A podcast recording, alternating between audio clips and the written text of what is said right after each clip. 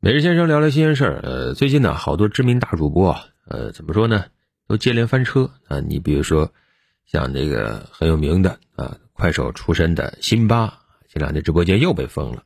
被封之前呢，他又开了个直播，呃，不断的讨伐，说平台限流。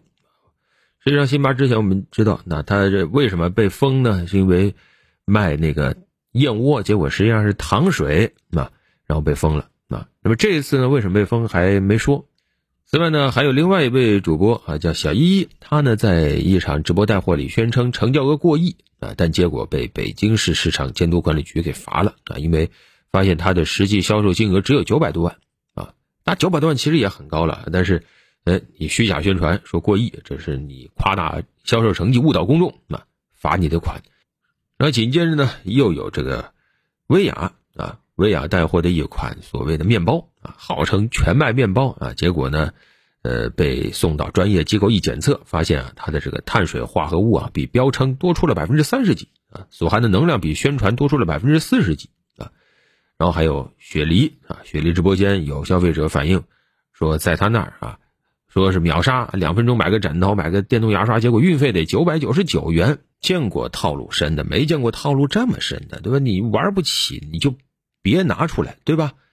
啊，你这个吃相太难看了。然后雪梨一天后也赶紧发这个道歉信啊，就一连串的问题。其实你说这都是头部主播啊，非常大的主播了，很多这个中小主播那是望其项背啊，都说他们有大团队、专业团队，但是没想到还是容易出问题。怎么说呢？啊，我觉得首先啊，其实很多大主播啊，他在带货的过程中都难免出问题啊。你比如说罗永浩。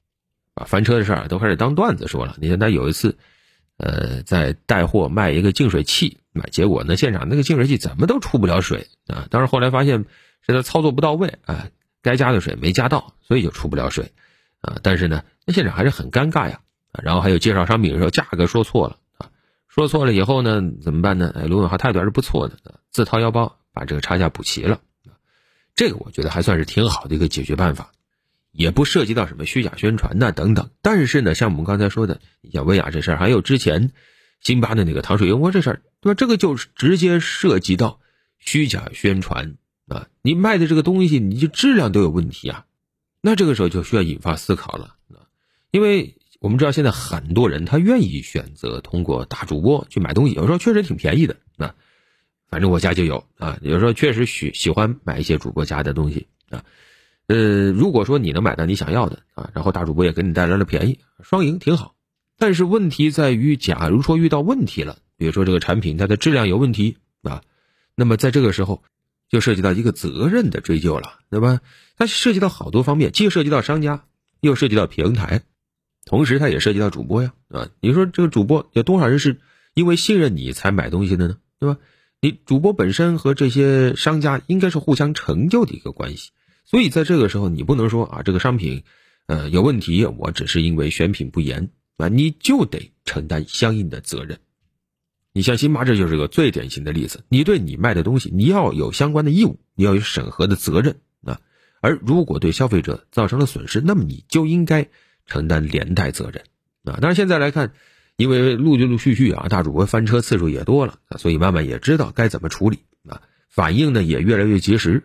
套路呢也越来越正确。你比如说，首先要安抚消费者的情绪，然后赶紧的麻溜的给出补偿，这是最基本的。你像罗永浩为什么几次翻车啊？但是呢，哎，他都能够被原谅，原因在于他每回补差价补的很大方。你是做生意吧，对吧？你这做出问题来了，那你就要赔钱，这个就很好。那平台方面呢，要不要也要承担责任呢？我想也应该是要有的啊，因为大家最终还是通过平台。来购买东西的啊，那么你平台给了这些带货主播发挥的空间，那么你也有必要去监管他们、规范他们。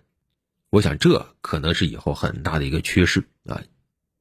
大家还记得最早咱们刚接触电商的时候，当时大家最担心什么？在电商上面买到假货。那现在啊，轮到这个直播电商快速发展，那恐怕这个过程也是一样要走一遍。那现在也看到啊，从国家层面。相关的这个规范呢，各种意见也比较多了。那这个网络直播带货也纳入了相关的监管范围。如果里面存在啊各种不规范的或者违法行为，那是一定会查处的。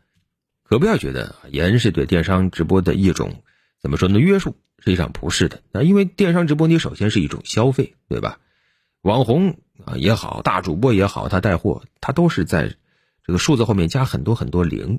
但是你这个零前面那个一是靠什么？还是得靠一个靠谱的产品。